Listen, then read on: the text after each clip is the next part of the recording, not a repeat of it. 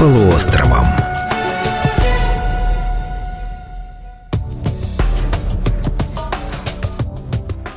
Здравствуйте, уважаемые радиослушатели! В эфире «Знакомство с полуостровом». Программа об исторических достопримечательностях нашего края, что они значат и благодаря каким событиям появились на Камчатской земле. У микрофона Валерия Барткус, за звукорежиссерским пультом работает Максим Сальный.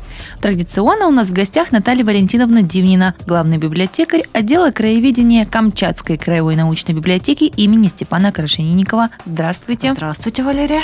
Просветительский центр «Страна рыбы и рыбоедов». Вот давайте мы сегодня, не покидая Камчатки, отправимся в неизведанную страну. Страну рыбы и рыбоедов. Именно такое название носит просветительский центр, который создал замечательный краевед Сергей Иванович Вахрин в 2017 году.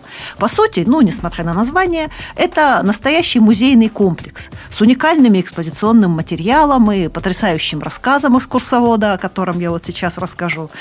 Вообще, концепция этого учреждения «Страна рыбы» – это рассказ об уникальных природных богатствах полуострова и прибрежных морей, потому что Камчатка – это уникальнейшее место, где сохранилось единственное в мире огромное дикое стадо тихоокеанских лососей, и много чего другого, связанного с рыбой. А страна рыбоедов – это история нашего полуострова и развитие технологии использования рыбы как основы жизни и коренного населения, и их собачек, и могучей рыбной промышленности уже СССР и в настоящее время России. То есть задумано это грандиозно. Итак, едем мы в сторону города Елизово, и на 30-м километре Елизовской трассы сворачиваем вслед за указателем и прибываем по адресу Мутной переулок, 48. Там течет ручей, рыбы в нем, правда, нету, но, тем не менее, на берегу этого ручья Мутного стоит наш центр. И уже во дворе нас встречает нас огромная деревянная композиция «Кутха едет на горбушах». Это сюжет известной сказки, любимой сказки и тельменов, и коряков, и камчадалов, очень популярная. Но Кутха огромный. Автор этой скульптуры Андрей Адуканов. Кстати, планируются еще другие деревянные скульптуры, потому что поляна, площадка, это возле музея большая, и в чем ее роль еще, помимо того, чтобы экспонировать скульптуры, я расскажу чуть позднее. А начиналось все очень интересно с акции «Подари Камчатке рыбу с любовью». Вот Сергей Иванович Вахрин, который является председателем фонда «Сохраним лосося вместе», он сделал, мы так часто делаем для себя удивительное открытие, неожиданно, что рыбный край, где нерестятся все 6 видов тихоокеанских лососей, а также водятся микижа, кумжа, кунжа, другие виды лососей, не говоря уже о другой рыбе, которой тоже очень много, не имеет памятника лососю. Мало того, единственный лосось, который как-то увековечен в монументальной скульптуре, в арт-объекте, это лосось в окровавленной пасти зверя. Это арт-объект медведей, здесь начинается Россия. Другого памятника рыбе-кормилице, вдуматься в символизм всего этого, у нас на Камчатке нету. Началось все с акции. И настолько это Сергея Ивановича поразило, что он обратился к жителям, ко всем неравнодушным людям с призывом: «А подарите-ка Камчатке рыбу». И рыба хлынула в музей, в витрины музея. Это сувенирные рыбы со всего мира. Из самых разных материалов сделаны эти рыбы.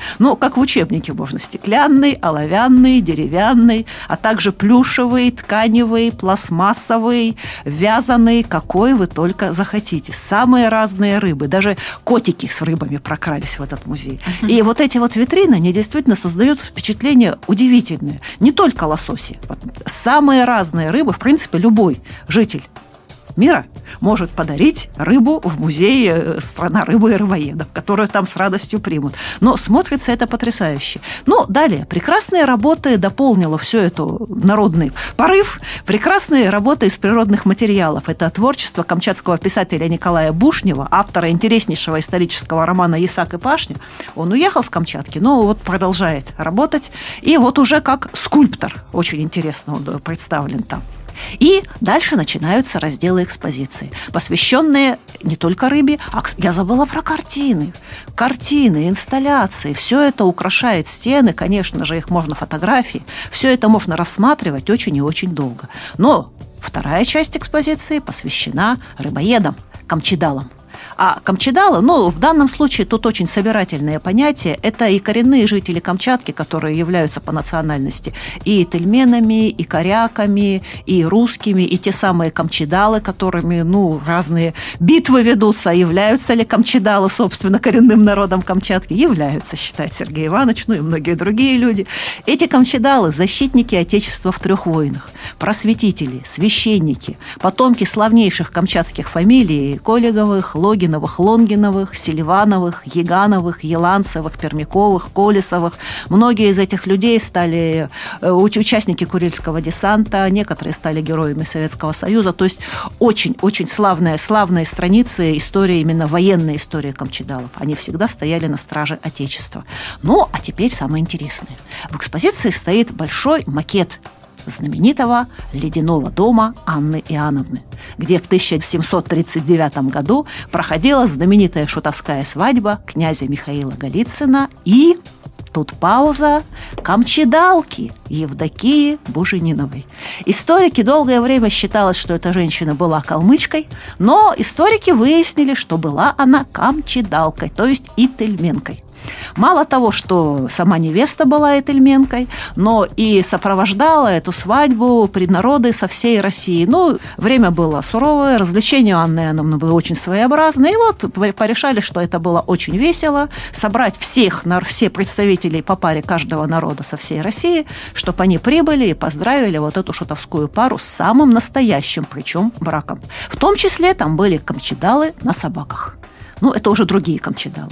А что ж касается нашей Евдокии Бужениновой, тут история-то на свадьбе в ледяном доме не заканчивается. Еще раз хочу сказать. Князь Голицын был несчастный человек, который попал в шуты по произволу Анны Иоанновны. Евдокия Буженинова, считается, его просто пожалела. И поэтому, когда правление Анны Иоанновны закончилось, то действительно свадьба-то настоящая. Они остались вместе, эти люди. И Евдокия родила князю двух сыновей, законных князей Голицыных. Наполовину этельменов. Дальше история двигалась, и на князьях Голицынах история не заканчивается. Голицыны породнились со многими знатными семействами России. И вот теперь снова я делаю паузу, потому что совершенно неожиданнейшие факты. Потомкам одного из них, из этих вот породнившихся родов, ой, была ни много и ни мало удивительная святая, которую почитает вся Россия, блаженная Матрона Московская. Как выяснил Сергей Иванович Вахрин и другие краеведы, версия эта даже представлена в Википедии, подробно рассказал Сергей Иванович об этом в своей книге «Камчатская тайна блаженной Матроны». Девочку Матрону передали на воспитание в крестьянскую семью Никоновых, чтобы узаконить ее рождение. Долгая история, но, тем не менее, вот эта версия, она подтверждена очень хорошо и документально, и фактами из жизни блаженной Матроны. То есть вот такой вот исторически удивительный факт. Блаженная Матрона Московская, в ней текла кровь этельменов и кровь князей Голицыных. Далее про камчадалов. Думаете, это все? Нет, это далеко не все. Камчадалка Алексеева была комнатной девушкой императрицы Екатерины II. Императрица вела с ней душеспасительные беседы, учила. Вот представьте себе, императрица Екатерина и горничная девушка. Не шутиха уже, девушка. Она учила ее, как надо быть опрятной, как надо застилать постель, как надо себя хорошо вести. А то говорила она, как и замуж-то тебя выдам, когда ты ничего не умеешь. То есть это был очень-очень интереснейший факт. Вот. Далее. Другая история, связанная с камчадалками, чуть-чуть в историю заглянем. Возлюбленного принцессы Елизаветы, красавца Алексея Шубина, во времена Анны Иоанновны, опять-таки, сослали на Камчатку, где насильно женили на камчадалке. И когда Елизавета стала императрицей, она 2 года искала своего любимого, она очень его любила, она собиралась выйти за него замуж. Она писала стихи, посвященные Алексею Шубину. Ну, мы немножечко не об этом. Но он очень боялся открыться. То есть специальный офицер объезжал все камчадальские острожки и спрашивал, нет ли тот Алексея Шубина. Алексей Шубин боялся, что зачем нужен Шубин-то? Чтобы казнить его, собственно говоря. Поэтому не открывался очень долго. Но все-таки открылся, узнавши, что возлюбленная его вошла пришла на престол российский, получил богатое поместье, получил чин генерал-майора, а самое главное, привез с собой свою камчадальскую жену и своих камчадальских детей, которые стали прародителями рода Шубиных. Вот такая история. Но хочу сказать, что Сергей Иванович может рассказывать и о рыбе, и о рыбоедах бесконечно много. Эти истории, вот, которые я рассказала сейчас, это только малая часть того, что мы можем услышать во время экскурсии, то, что можем мы почитать в книгах, которые представлены в экспозиции этого замечательного музея. И здесь встречаются вот на этой той самой поляне, о которой я говорила, там не только стоят скульптуры, а там уже завелась прекраснейшая традиция. Там встречаются потомки камчадальских родов, они устраивают рыбные столы на этой большой музейной поляне. И просветительский центр «Страна рыбы и рыбоедов» – это замечательное место. И хочется сказать одно. Вот знайте об этом, приезжайте туда, дарите Камчатке рыбу и знайте о том, что наша история не замыкается только на Камчатке, а связана со всей Россией. К сожалению, наша программа подошла к концу. Я напоминаю, что в гостях у нас был главный библиотекарь отдела краеведения Камчатской краевой научной библиотеки имени Степана Крашенинникова Наталья Валентиновна Дивнина. Спасибо, Наталья Валентиновна. Слушайте нашу программу и будьте самыми знающими. До новых встреч в эфире. Знакомство с полуостровом.